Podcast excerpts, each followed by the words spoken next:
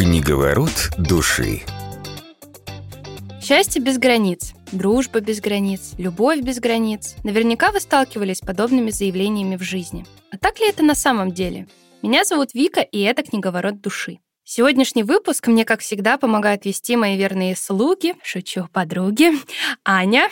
Привет. И Нюта. Всем привет. Отлично. И этот выпуск, можно сказать, особенный, потому что сегодня я, видимо, единственный человек, чье имя не будет повторяться в этой студии. Поприветствуем нашего психолога Анну. Добрый день. Вот такая вот задачка предстоит нам сегодня, дорогие слушатели, и вам тоже, не спутаться среди наших Ань. Ну, начнем ближе к делу. Анна, скажите, пожалуйста, что такое личные границы? Личные границы — это психологические черта, которая отделяет нас от других людей и показывает то, что мы отдельные личности со своими чувствами, мыслями, потребностями и желаниями.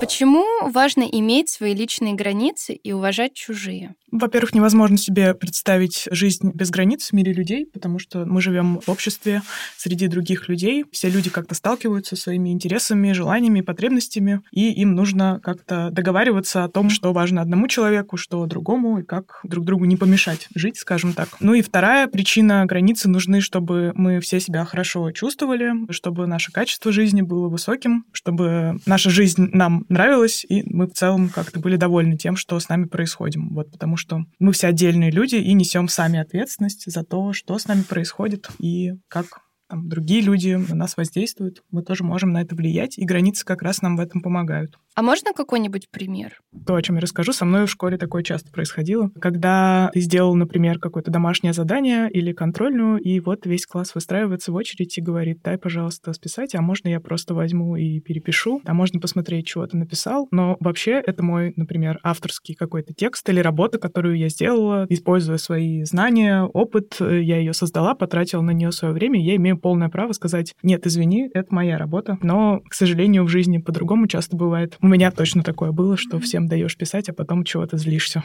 почему-то. А не бывает так, что потом злятся одноклассники и считают, что вот, ты жадина, ты не даешь списать? Конечно, бывает. Да, я вот упомянула про злость. Мне кажется, это такой хороший маркер того, что наши границы могут быть нарушены. Если появляется какое-то легкое раздражение, например, или там уже более сильная злость, то нужно подумать и обратить внимание, а может быть, где-то ваши границы были нарушены. И да, конечно, когда мы обозначаем свои границы, мы становимся чуть менее удобными для других людей, потому что мы обращаем внимание на себя, свои чувства, потребности, обозначаем это для других людей, и другим это не всегда подходит. И когда мы обозначаем свои границы, естественно, что мы становимся менее удобными для других людей, и это может тоже вызывать их реакцию там, в виде злости или раздражения, или может становиться неприятно, потому что у них могут быть какие-то другие ожидания по вашему поводу, исходя из их желаний.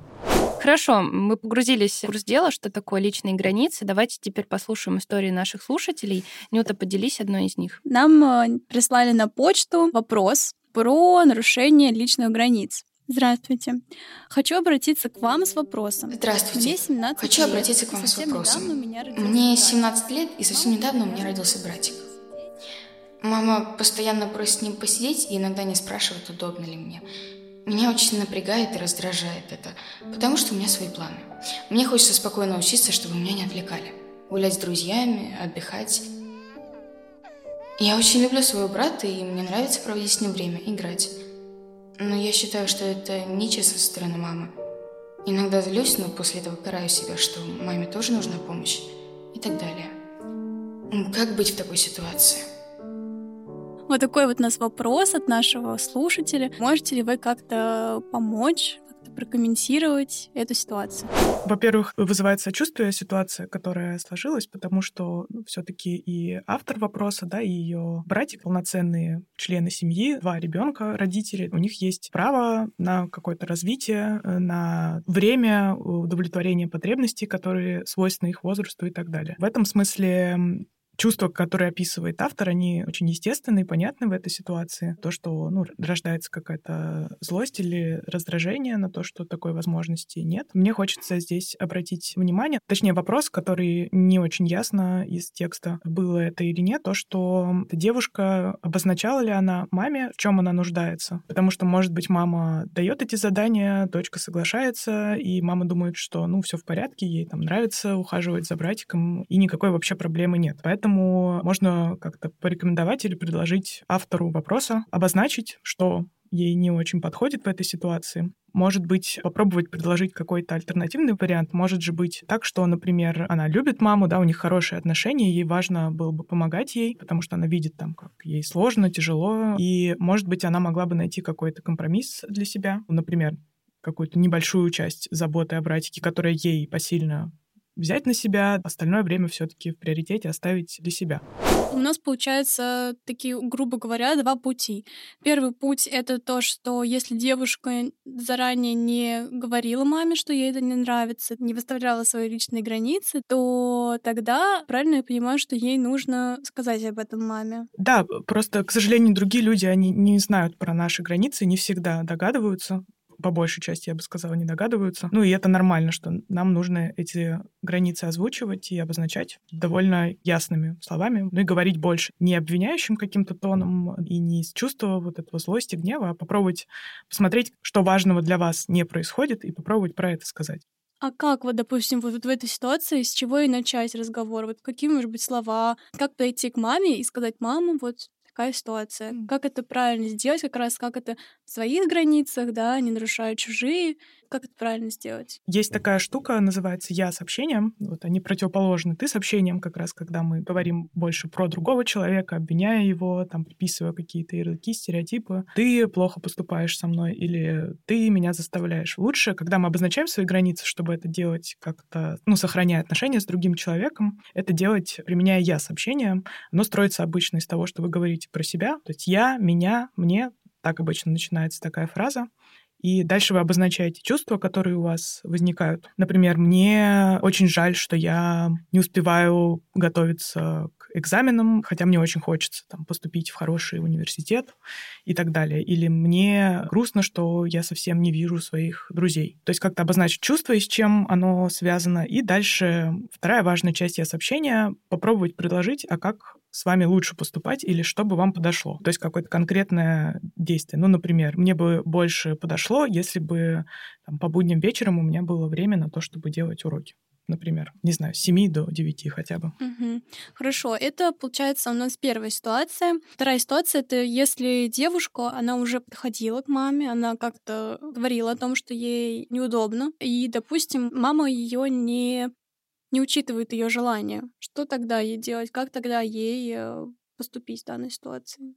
Это сложный вопрос, потому что это правда, что не все люди готовы будут нас услышать, и это какая-то данность. Иногда мы ничего не можем сделать с тем, что другой человек там, нас не учитывает или да, не готов услышать то, в чем мы нуждаемся, и нас учесть. Второй момент, который, мне кажется, тут сложным, то, что пока человеку меньше восемнадцати лет, родители несут за него большую часть ответственности. Ну, у родителей есть какая-то власть над ребенком, ну, в нейтральном смысле, власть и ответственность. Поэтому есть обстоятельства, с которыми ну, придется смириться. Но все равно, может быть, попробовать в этом диалоге с мамой все-таки продолжать на этом, ну, обозначать, настаивать, не требуя, а скорее, ну, говоря о том, как вы себя чувствуете, когда такая ситуация сохраняется, как это влияет на вас, какие последствия вы видите этого. Может быть, искать поддержки у каких-то других близких, взрослых, там, может быть, в семье там есть папа, еще какие-то родственники, которые могли бы там, поддержать или как-то встать на сторону этой девушки. Я вообще такое очень часто встречаю среди сверстников, и так, в принципе, знакома такая ситуация, когда вот ты говоришь, ну, я и так помогаю, там, гуляю с братьями, сестрами, допустим, убираюсь дома, а тебе родители в ответ говорят, ну и что? А мы вообще-то тебя содержим, мы тебе одежду покупаем, все твои радости жизни оплачиваем, а какой ты неблагодарный, ну, допустим. То есть как вот в этой череде сообщений, где вы просто пытаетесь своими поступками друг другу переплюнуть и доказать, что вообще-то я тут много что делаю. Нет, я делаю что-то. Как вот остановиться и вот эту цепочку просто уже не перевести в агрессию? Да, это очень грустно на самом деле, когда ну, коммуникация таким образом устроена. Мне кажется, важно смотреть на то, ну если как-то да, немножко отдалиться от этой ситуации, что да, есть дети, есть родители, и в большинстве случаев эти люди как-то друг друга любят или привязаны друг к другу, и в целом хотели бы, чтобы их отношения были хорошими. И очень важно помнить про то, что вот в этих конфликтах и выяснениях отношений, да, это не, эти конфликты — это не что-то плохое, это просто способ узнать, как нам лучше обходиться друг с другом. И, может быть, с этой позиции как-то будет проще найти эти слова или способ донести свою позицию. Второй момент, который мне кажется важным, что когда один человек начинает говорить больше из своих чувств и потребностей, то и у другого человека это может другую реакцию вызвать. То есть когда один меняется, и другому проще говорить там, про свои чувства и как-то слышать собеседника. Но ведь дети же вот так часто замыкаются, в конце концов, когда ему родитель говорит, ну вообще-то материально тебя содержим. Ты не получишь там, допустим, телефон новый на день рождения, если ты будешь продолжать гнуть свою палку. Просто ребенок в конце концов думает, ну, блин, а я хочу телефон, ну ладно, буду подстраиваться под родителей. То есть это уже какая-то форма шантажа получается, нет? Да, частично согласна, что ну, вот такие условия или ну, немножко манипулятивность, да, что там, чтобы условно у вас была какая-то экономическая свобода, которая, возможно, у вас в подростковом возрасте, вам приходится там как-то это отстаивать, добиваться, чем-то жертвовать. Мне кажется, печально, когда так происходит, и здорово, когда в отношениях не смешиваются вот угу. эти две вещи. А можно ли как-то разорвать этот круг шантажа? Ну, то есть сказать, ну нет, мама, вообще-то я личность, вообще-то, и не хочу, чтобы ты мне тут звучит телефоном... Звучит так жалко. А? Звучит так жалко. Вообще-то, мама, вообще-то я личность. Да, не шантажируй меня телефоном, ты же знаешь, что мне это надо. Вот зачем ты это делаешь? Но можно это как-то вот разорвать так, чтобы ребенок в этой истории не сказал, ну ладно, очередной раз я не пойду гулять с друзьями, не поделаю, что мне нравится, послушаю маму. Или невозможно разорвать? Это, наверное, зависит от степени бунта, на которую готов человек, да, или подросток во взрослом возрасте. Мне кажется, вы важную вещь сказали про ощущение себя как личности. Даже если вы не можете повлиять на другого человека, в большинстве случаев вы не можете сделать так, чтобы он думал по-другому или как-то относился к вам как-то по-другому. Это можно сделать, но... В общем, если вы не договорились, и человек как-то стоит на своей позиции, которая вам не очень подходит, вам никто не запрещает к себе относиться как к личности, ну, с каким-то самоуважением. И помнить про то, что пусть ко мне относятся сейчас вот так, и это не очень хорошо для меня, но я себя ценю и уважаю, и вообще-то я имею на это право. Подростковый возраст — сложная штука, это когда возраст, когда ребенок постепенно становится, превращается во взрослого, поэтому там очень много этих проявлений, да, границ, где-то нарушение чужих границ. Вообще эта тема как-то очень оживленно присутствует. Поэтому где-то неизбежны какие-то конфликты или нарушения этих правил, или бунта. Да, важно какую-то меру, мне кажется, соблюдать. Да, может быть, иногда и стоит пойти наперекор, если это не угрожает вашей, условно, там, жизни, здоровью, безопасности или там окружающих. Иногда важно помнить, что да, родители несут за вас ответственность, и есть какие-то правила семьи, в которой вы живете. Вот. Ну, иногда они оправданы чем-то, чем, например, ребенок в силу подросткового возраста не может это осознать полностью и понять, но есть правила, Которым, которым придется подчиняться. А вот, допустим, человек вырос в семье альтруистов. Как ему не разругаться со всеми своими близкими? Допустим, мальчик говорит, ну я вообще-то там вот хочу вырасти и стать пилотом, допустим, летчик. А родители говорят, ну как так? Ты что, вот не думаешь о нас?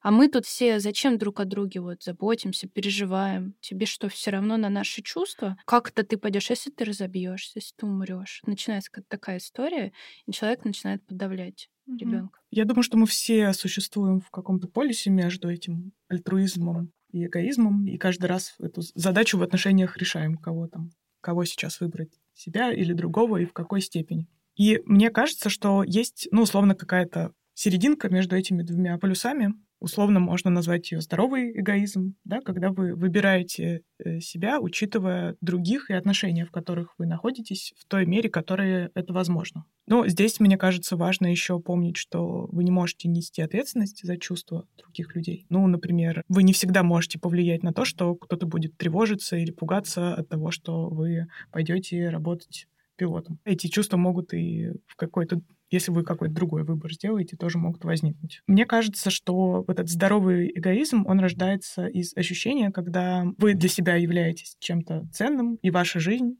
и ваши желания и цели, вот они важны, и тогда проще делать этот выбор в пользу себя, потому что, ну, когда вы это чувствуете, ощущаете, у вас, вам проще без чувства вины как-то, ну, выбирать себя. В данной истории молодой человек вынужден принимать решение в сторону своих интересов и сказать родителям, извините, но мои желания превыше всего. Я бы скорее его поддерживала, потому что это его профессия, его выбор, ему с этим выбором дальше жить или с другим каким-то. И поэтому здесь важнее слушать себя. Есть еще обратная сторона у границ, да, помимо ценности того, что мы все отдельные личности, есть еще ценность того, что мы находимся в отношениях там, близких с другими людьми. Здесь, да, важно тоже искать вот этот баланс между тем, чтобы других людей учесть, остаться с собой в приоритете. Может быть, здесь можно какую-то форму найти, в которой можно донести родным, почему я делаю такой выбор, из чего я исхожу. Да, не просто я хочу быть пилотом, и мне все равно, что вы чувствуете.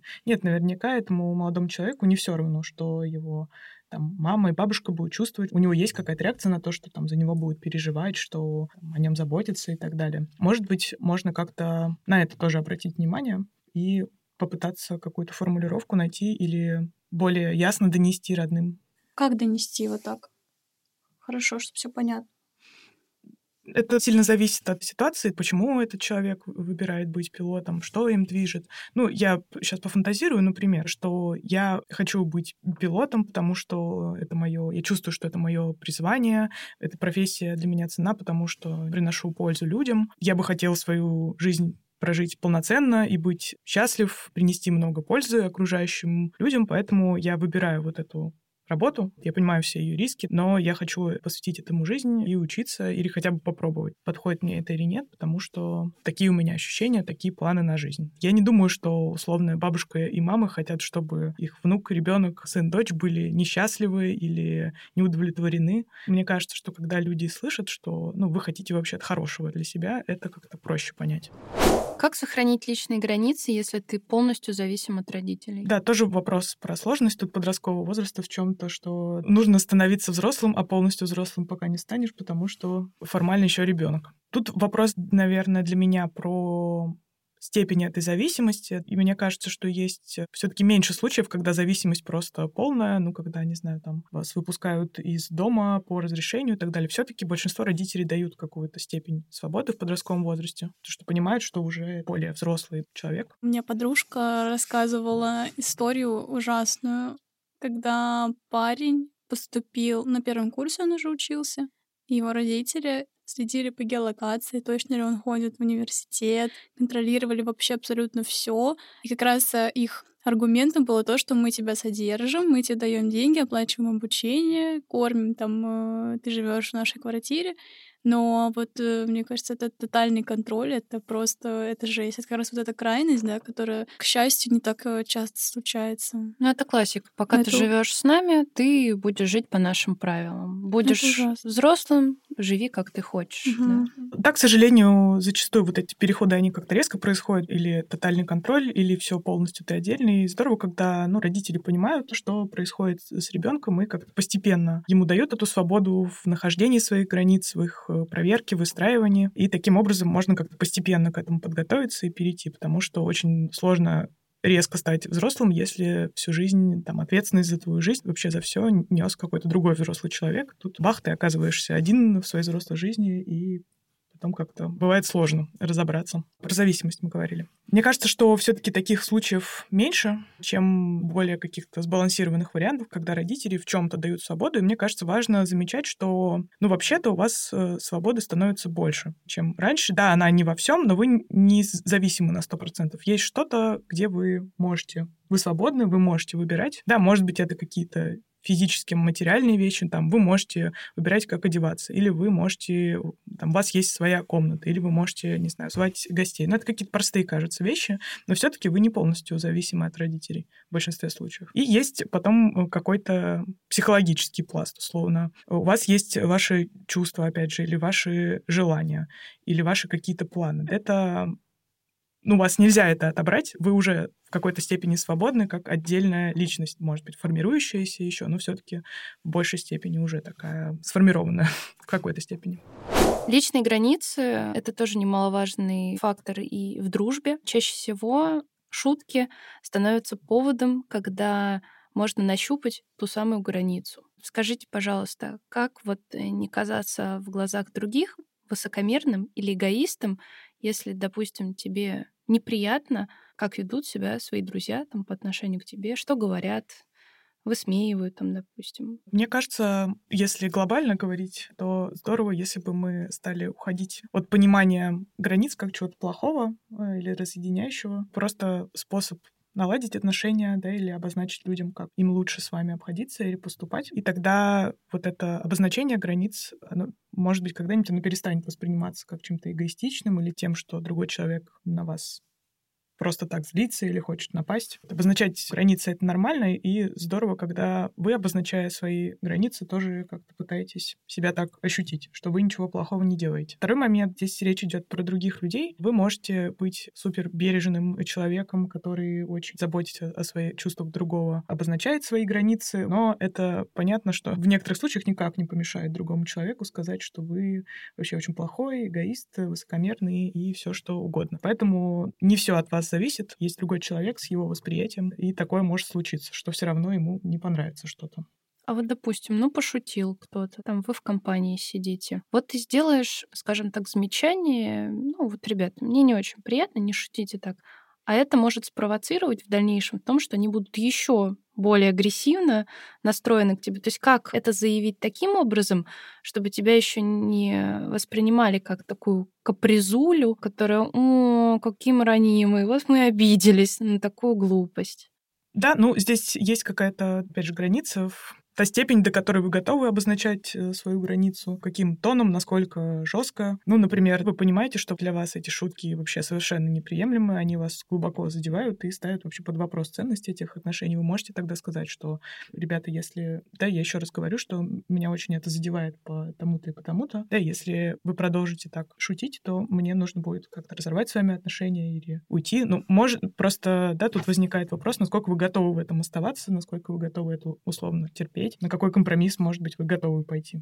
А можно ли отреагировать таким образом, что вот над тобой пошутили, тебе неприятно, а ты такой, ну вот сейчас я вот над ним пошучу, сейчас я как его подковырну, вот он поймет, каково быть в моей шкуре. То есть это, ну, нормальный такой подход? Ты или... уже ты нарушаешь личные границы. Ну, тогда. По сути, да, ты же вроде, ну, как вот мстишь это немножечко, замкнутый да? Замкнутый круг.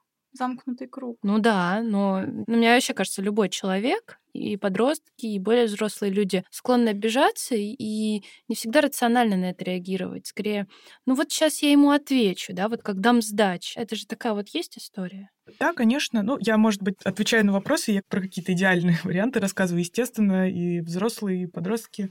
Мы все часто реагируем из какой-то своей эмоциональной реакции, с первой, ну, на меня напали, а я нападу в ответ. Если говорить именно про коммуникацию, которая бы нас объединяла, людей, то лучше так, конечно, не делать. Один напал, вы еще в ответ ему еще больше, он еще больше разозлился, еще что-нибудь сказал, и так всем плохо, и не договорились, и такое общение, оно непонятно, к чему оно привело. Мы проговорили, как э, ответить близкому человеку, а как тогда правильно отстоять свои границы с чужим человеком. Угу. Мне кажется, что я сообщения и чувства, да, они в какой-то мере там, для более каких-то дистанцированных отношений, не с такими близкими людьми подходят. Важна степень, в которой вы там, готовы делиться тем, что вы чувствуете. Или можно как-то просто обозначать, что мне неприятно, мне дискомфортно. Вы не вдаетесь в подробности, но вы обозначаете, что что-то происходит не то. Я понимаю, что есть также ситуации, когда ну, нужно как-то более решительно действовать или уже жестко говорить. Мне кажется, всегда здесь ну, можно найти какую-то форму, которая никого не оскорбит. Ну, например, пожалуйста, не трогайте. Пожалуйста, встаньте с моей ноги. Или, встаньте с меня. Да. Или так нельзя со мной поступать. Или мне это не нужно, спасибо. Ну, то есть лаконичные фразы, которые ясно говорят «нет», mm-hmm. и говорят, что вам это не подходит. Такая ситуация, допустим. Моей добротой пользуется, как объяснить человеку, что он перегибает палку. Вот, допустим, одноклассники. Вроде бы и не друзья, но и не чужие люди. Но вот как вот про домашку была угу. классная ситуация. А, допустим, это уже начинает не только в домашку перерастать, там вообще, а еще в какие-то другие просьбы, круг запросов угу. расширяется. И как вот объяснить доступно, не жестко, чтобы человек уже, ну, реально не перегибал палку? Мне кажется, первый шаг — это осознать, до какой степени вы готовы быть добрым или там, альтруистичным, или что-то делать для других так, чтобы это не было в ущерб вам самим. Вот, когда вы это поняли, что уже похоже все, что дальше вы как-то не готовы, я не знаю, например, с домашкой или, не знаю, делиться жвачкой со всеми, просто как-то обозначить, что нет больше я не могу тебе дать то, что ты хочешь. Можно, если у вас есть готовность, как-то прояснить, почему это происходит и с чем это связано. Если такой готовности нет, можно просто говорить «нет». Тема личных границ актуальна также в отношениях, и мне кажется, очень важно рассмотреть конкретные примеры. У нас от слушателей есть история. Нюта, поделись, пожалуйста. Привет! Хочу поделиться своей историей. Когда мне было пятнадцать, мне нравился один парень. Ему было тогда семнадцать. Казалось, разница всего два года, но все-таки в то время это было ощутимо. Он крутой пацан, у которого уже были до меня девушки, а у меня отношений не было вообще. Ни с того ни с сего он начинает за мной ухаживать. Я была в таком возрасте, что даже не верила. Просто млела, робела, как будто он был каким-то авторитетом. Я его слушалась почти во всем. Прошла почти неделя, и парень начал меня толкать на первый поцелуй. Я была к этому не готова, и, несмотря на то, что он мне нравился, эти действия с его стороны казались мне стремительными. Мне было неуютно, будто он целенаправленно от меня хотел это получить. Я то уклонялась, то уворачивалась, но потом поняла, что если не отвечу, то он просто уйдет, и мне стало страшно потерять его. Мы поцеловались, но внутри не было счастья, скорее наоборот, чувство дискомфорта и сожаления. В конце концов, это оказалось ошибкой, потому что через месяц этот парень уже ухаживал за другой, а мои первые впечатления о поцелую уже были испорчены. Я просто думала, что я какая-то дурочка.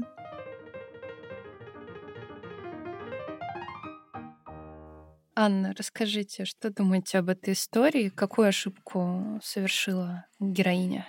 Правда, это истории, которые бывают со всеми, только в опыте и в отношениях с другими людьми мы узнаем, где наши границы, насколько мы готовы что-то допустить, или это было для нас лишнее. На самом деле, меня больше всего в этой истории затрагивает момент, когда героиня почувствовала, что... Ну, она ведь хорошо понимала, что она не готова, что для нее это слишком быстро, что, там, возможно, она недостаточно доверяет этому человеку, и вообще как-то там, они мало друг друга узнали. Но какое-то опасение потерять эти отношения. И у меня тогда рождается вопрос выбора, который делала героиня, потому что, по сути, она поставила на первое место для себя эти отношения. Там внимание этого парня, оно почему-то оказалось важнее, чем ее собственные... Там, чувства или желания. И это, мне кажется... Ну, не в смысле, что это какое-то обвинение или что это неправильно. Это просто грустно, что, ну, к сожалению, был выбор сделан в эту сторону. И, мне кажется, ну, последствие, оно такое довольно показательное в плане именно нарушения границ, потому что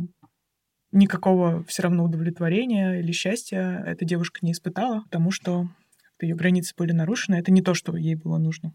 Ну да, мне кажется, что она просто из-за неопытности, и вот она сама сказала, что он был для нее как авторитет. А мы склонны доверять авторитетам, следовать за ними беспрекословно. И, возможно, это сыграло какую-то ключевую роль, что вау, какие-то серьезные отношения могут намечаться. Вот так вот. Что же мне делать? Ну-ка я буду, ну, потакать там, да? Да, конечно, ну, это часть жизни, что какие-то люди, например, старшие, или там вот этот мальчик, он был какой-то модный, популярный, понятно, что у него больше какой-то власти, да, и там как-то, ну, автоматически мы начинаем этому следовать или слушать людей, да, и мы не всегда можем противостоять. Вот она сказала, что ей было очень страшно его потерять, то есть ей было страшно отказать. А вот как побороться с этим? Как перестать бояться говорить «нет»? Я бы первым делом задумалась, а чего именно вы боитесь в этом «нет». То есть чего вы такое опасаетесь, что будет происходить, если вы скажете «нет». Но здесь просто из опыта работы разные варианты есть, но часто очень бывает, что я скажу «нет», и отношения разрушатся. Например, как, может быть, героиня думала в этой истории. Да, что я его потеряю, и все. Дальше тогда вопрос. Да, может быть, они разрушатся, но что тогда... Дальше у вас, ну, например, никогда не будет других, или там никто никогда больше не обратит внимания и так далее. Ну, то есть это все нужно исследовать, мне кажется. Там частый вариант еще, что я столкнусь с чувством вины, и мне будет э, так плохо, ужасно, что лучше я не буду говорить «нет», чтобы это все не испытывать. Или, например, там на меня будут ругаться, или я с какой-то злостью столкнусь. Тоже вопрос, почему сложно для вас, когда другие люди злятся. Понятно, что никому не приятно, когда на них ругаются, но в целом как бы это достаточно... Регулярное переживание в жизни. Все, кто-то на кого-то злится, это ну, нормально. Я бы исследовала, чего именно вы опасаетесь, когда говорите «нет».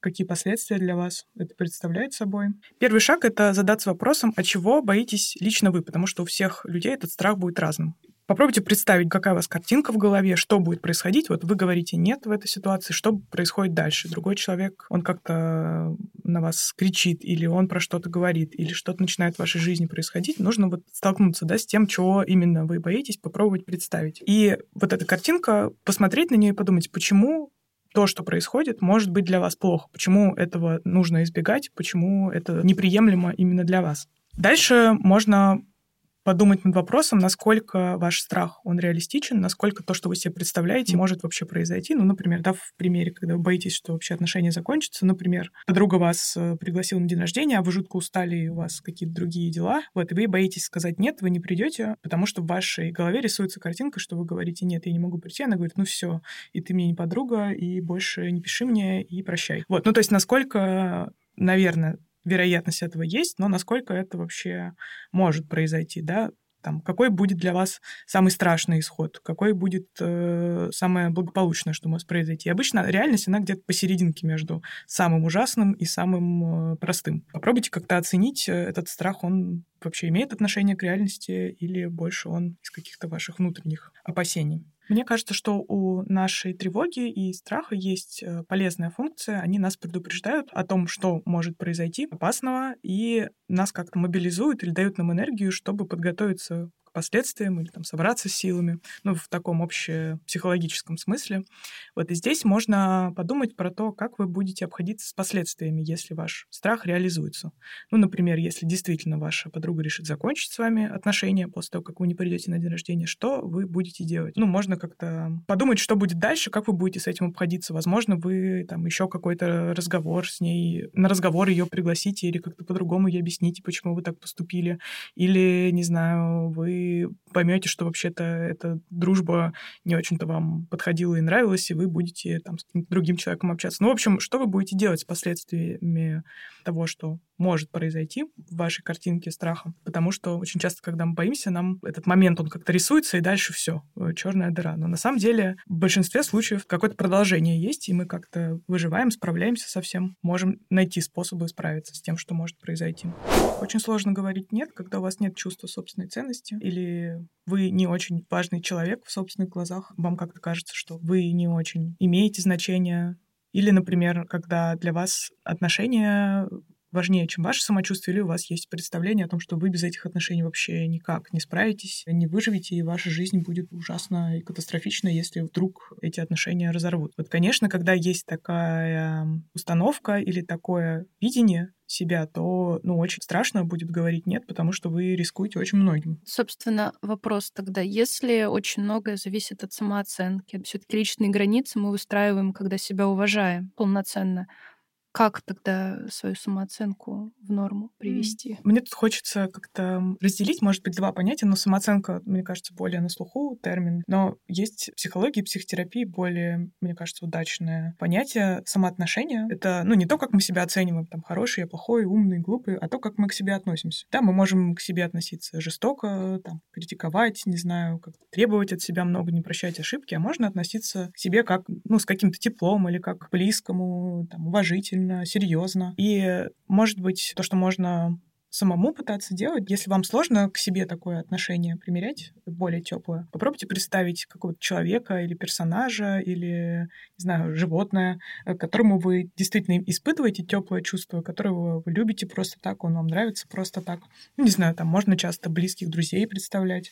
Попробуйте к себе относиться как к вот этому самому близкому своему другу, потому что, ну, в большинстве случаев люди не будут там, когда, например, ваш друг ошибся, вы же, не, ну, по-разному бывает, но чаще всего люди не делают так, что «Ах ты, как ты мог ошибиться? Тебе нет прощения. Это просто ужасно, что ты так сделал». К себе, мне кажется, не надо так относиться, а надо пробовать как-то искать другой подход, потому что вы — это самое важное, ценное, что у вас есть. Золотые слова. Близкий человек, имеется в виду молодой человек, парень, не уважает личных границ своей девушки. Что ей делать? Ну или наоборот, кстати. Это интересная тема про отношения там, девушек, молодых людей, потому что здесь люди изначально незнакомые, они встречаются, и они начинают становиться ближе друг к другу, становиться там, более открытыми, уязвимыми друг с другом.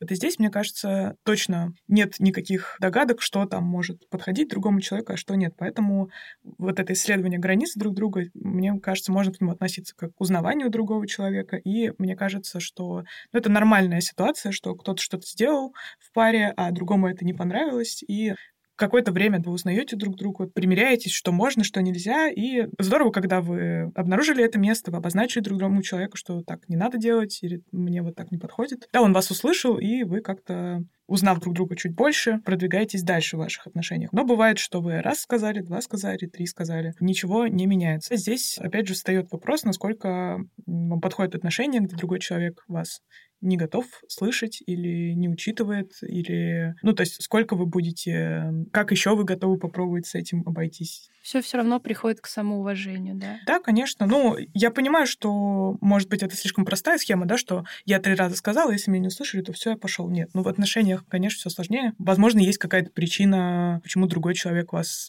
не может услышать или понять, или учесть. Может быть, она в нем кроется, может быть, там, ему надо, не знаю, к психологу пойти, или, может быть, причина в вас, потому что вы что-то важное про себя не говорите, и у него нет шансов узнать. Ну, тут угу. много вариантов. Но обо всем нужно договариваться на берегу, видимо. Ну, почему? Ну, или во время. В процессе. Отношений, да, в процессе. В процессе, да. Мне кажется, важность диалога здесь, угу. в первую угу. очередь. И главное, не бояться, типа, сказать. Так можно подвести такой итог отношений вот этому блогу, что, наверное, не надо бояться говорить о том, что тебе не нравится. Это, наоборот, даст возможность улучшить отношения. Правильно, да? Да, так и есть. Под нашу тему мы сегодня выбрали не менее интересное произведение Александра Островского, пьеса «Гроза». Я думаю, что вы все так или иначе ознакомились с этим произведением. Если нет, то очень-очень рекомендуем. Аня, расскажи, пожалуйста, почему мы сегодня взяли это произведение, чем оно важно? Да, сегодня мы взяли «Грозу», и мне кажется, оно важно тем, что в нем затрагиваются такие интересные темы, как семья и брак, какие-то взаимоотношения между людьми, и как одни люди влияют на других, как они взаимодействуют. И из этого можно сделать такой для себя большой вывод, как нам использовать после прочтения этого произведения, как нам себя вести и понимать, где люди чересчур перегибают палку, а где нам стоит с ними обсудить и поговорить, и сказать, что нам так не нравится, мы хотим по-другому. Как мы все помним, если все читали или не читали, я напомню, в произведении есть героиня Кабаниха, и у нее есть сын Тихон, который женат на Катерине, нашей главной героине произведения. Получается так, что Кабаниха имеет слишком большую власть над своим сыном, ему указывает, постоянно говорит, как ему вести со своей женой, хотя он взрослый человек. В общем, дает всякие наставления и совершенно не считается вообще в принципе ни с кем. И тогда появляется такой вопрос, возникает, почему вообще Тихон идет на поводу у матери? Вот почему он вот такой? Я думаю, что здесь, конечно, есть совокупность обстоятельств.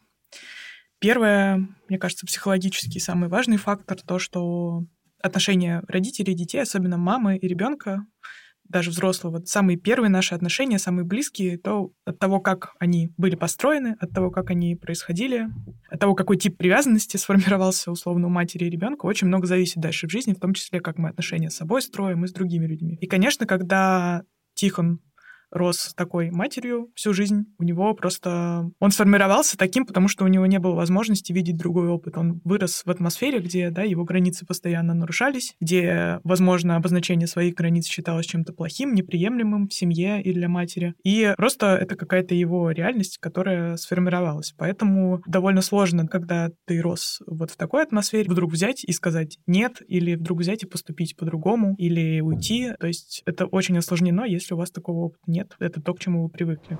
Второе обстоятельство, ну, наверное, есть какое-то, может быть, социальное или культурное. Я не буду здесь про, может быть, контекст культурный, в котором, да, эта пьеса происходит, потому что я тут не эксперт. Но, да, не очень понятно, какие у нее есть там возможности, например. Может ли он встать, уйти из дома, будет ли у него какой-то доход, может ли он кем-то работать, или там, насколько в его сословии это вообще приемлемо, может, он там станет изгоем, я не знаю. Может быть, для мужчин это попроще, наверное, было в те времена, но... Не знаю, насколько у него вообще есть какие-то, условно, физические возможности куда-то деться. Или там есть ли у него какое-то образование, умеет ли он что-то делать.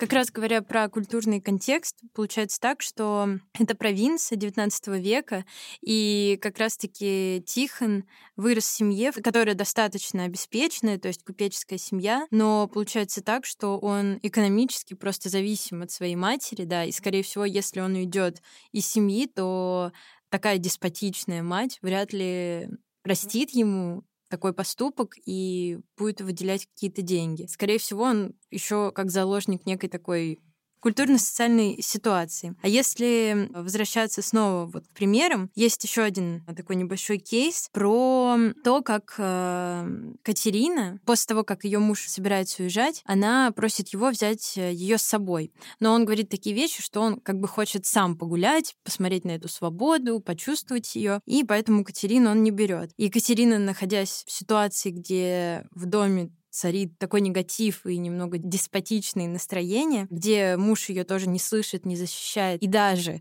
я помню, что он даже ее побивает, потому что это говорит мать делать, а не потому, что он сам этого хочет. То есть все решает мать. Катерина находит такую некую защиту, как ей кажется, и любовь в Борисе. И вот как раз-таки в один вечер они с ним встречаются, и Катерина решается пойти на грех, то есть изменить своему мужу с Борисом. Но тоже такой вопрос, там такая сложная ситуация, что вроде бы она отпирается, но вроде бы она соглашается, и как бы нарушены здесь какие-то границы, то есть в этом контексте. Заставил ли ее Борис что-то сделать, или все-таки это ее личное желание, и поэтому все здесь нормально? Конечно, сложно однозначно ответить, потому что эта пьеса, как и в жизни, очень многогранные герои, отношения их и обстоятельства, в которых они находятся. Если рассматривать конкретно сцену, где Катерина... Я даже, наверное, пораньше начну. Встреча Катерины и Бориса. Ведь, ну, не Катерина первая побежала это искать встречи, а, ну, как-то так это было организовано с сестрой Варварой. Здесь сложно ее обвинять, потому что Катерина все-таки она взрослый человек, да, она несет ответственность за свою жизнь, за последствия поступков. Но как-то для меня это немножко про какое-то давление или вмешательство в личную жизнь, с чего бы вдруг мне вспать в саду, где может появиться там человек, отношения с которым меня скомпрометируют и так далее. Ну, то есть, как бы немножко это, мне кажется, я вижу это как нарушение границ скорее. Вот. То, что дальше происходит уже в отношениях Катерины и Бориса, тоже здесь все неоднозначно, потому что, с одной стороны, она ему обозначает, она просит его уйти, она говорит о том, что, ну, вообще-то для нее последствия будут не очень хорошими в итоге их встречи, вот, но мы видим, что Борис не уходит. Это тоже можно рассматривать как нарушение границ, потому что... Ну, в большинстве случаев, если тебе один раз ясно сказали, что сделать, хорошо бы уважительно относиться к просьбам другого человека и как-то его слушать. Вот. Но здесь э, понятно, что все сложнее, потому что, во-первых, у них есть влюбленность друг друга. Влюбленность — это такое состояние, где куча чувств, соединение с другим человеком, кажется, что вы одно целое, там тоже как-то эти все границы смешаны. Непонятно, то ли они хотят быть вместе, то ли Катерина хочет, чтобы он ушел. Мне кажется, здесь есть для нее самой какая-то неясность. Ну, в этом смысле, у нее самой собой, может быть, нет границы, потому что так и непонятно, что она хочет. Она хочет, знает, что это плохо, это грех и так далее, и она все равно хочет выбрать эти отношения, какие-то эпизодические с Борисом, или она все-таки не готова и выбирает, несмотря на то, что она его любит, не встречаться с ним, не поддаваться этому и так далее. И мне кажется, что то, что дальше происходило, в какой-то мере обусловлено тем, что Катерина сама не понимала, чего она хочет. Вот. Ну, согласна. Мне кажется, это даже не совсем влюбленность не со стороны Катерины, не Бориса, да. Может быть, автор бы со мной не согласился, но мне кажется, что Борис, как персонаж, как герой, который приехал в деревню с конкретной миссией, да, задобрить дядьку для наследства, явно приехал туда не на постоянный период жизни. Он, в принципе, как бы говорил о том, что это место ему не очень интересно и нравится, а влюбляется как бы влюбляется, как мне кажется, в Екатерину, в замужнюю женщину, понимая, что на самом деле это все на раз-два, там, их встречи, все равно целенаправленно идет. И, ну, да, Екатерина, как такая запутавшаяся личность, находящаяся вот на стыке того, что она не знает, чего она хочет, она хочет какой-то свободы, хочет побега. И, возможно, вот Борис — это и тоже какой-то способ убежать из своих проблемных вот отношений и вообще как таковых проблем. получается, они просто как сошлись под определенными обстоятельствами. Но мне кажется, это вот вообще была никакая не влюбленность. И действительно, Екатерина стала какой-то жертвой этих обстоятельств. Борис просто... Ну, неплохой парень, но мне кажется, он тоже не понимал до конца, не отвечал до конца за свои поступки. Ну да, ей просто показалось, что вот в нем она может найти, наконец-таки, вот эту свободу. Сейчас мы там убежим. Потому что, когда он собирался уезжать в Сибирь, его, как раз его дядя должен был туда послать. Она его тоже попросила взять ее с собой, но он ей отказал, якобы не по своей воле он туда едет, поэтому как бы и не может он ее взять. Но на самом деле он тот еще обманщик. Ну, в плане, это все такая игра, а Катерина просто доверилась всем, потому что она была в такой ловушке, скажем так, и так и получилось, наверное. Да. Да, я думаю, часто, когда мы влюбляемся, да, мы влюбляемся не в реального человека, а там свои образы, фантазии, проекции. Я думаю, это тоже отчасти здесь произошло, что там у нее была какая-то идея, что там это ее освободит, может быть, да, или... но получилось по-другому. Да, и была какая-то надежда на какое-то будущее, которое не случилось. Обращаясь к нашему вот третьему кейсу, хотелось бы спросить, могла ли Катерина иначе поступить, например, какой-то другой финал, какой-то другой выход из ситуации найти? Вот что бы она могла сделать? Я думаю, чтобы как-то по-другому выйти из ситуации в том контексте социальном, в котором находилась Катерина, нужно было быть очень смелым, решительным человеком. Она могла бы, например, переварить эту историю, которая с ней случилась, и понять, что она вообще симпатичная женщина, которая кому-то может понравиться, и, ну, условно, найти себе другого возлюбленного и с ним более подробно договориться и с ним сбежать. Или, не знаю, насколько это было возможно в тех условиях, можно было бы вернуться к родителям, например. Не знаю, какие последствия этого были бы, как там к ней относились дальше и так далее. Я, конечно, слабо себе представляю, что там в девятнадцатом веке женщина могла одна в город уехать. Там была история, когда она сидела, дожидалась Тихона, потому что если женщина в позднее время ходит одна, они будут сплетни разносить, что она там гулящая и тыры-пыры. Ну вот, да. Но, может быть, если бы она готова была с этим столкнуться, да, что ну и говорили бы, что гуляющая, зато она была бы, может быть, свободным человеком. Получается, что у Екатерины была, скажем так, низкая самооценка, то есть она ставила все-таки Тихона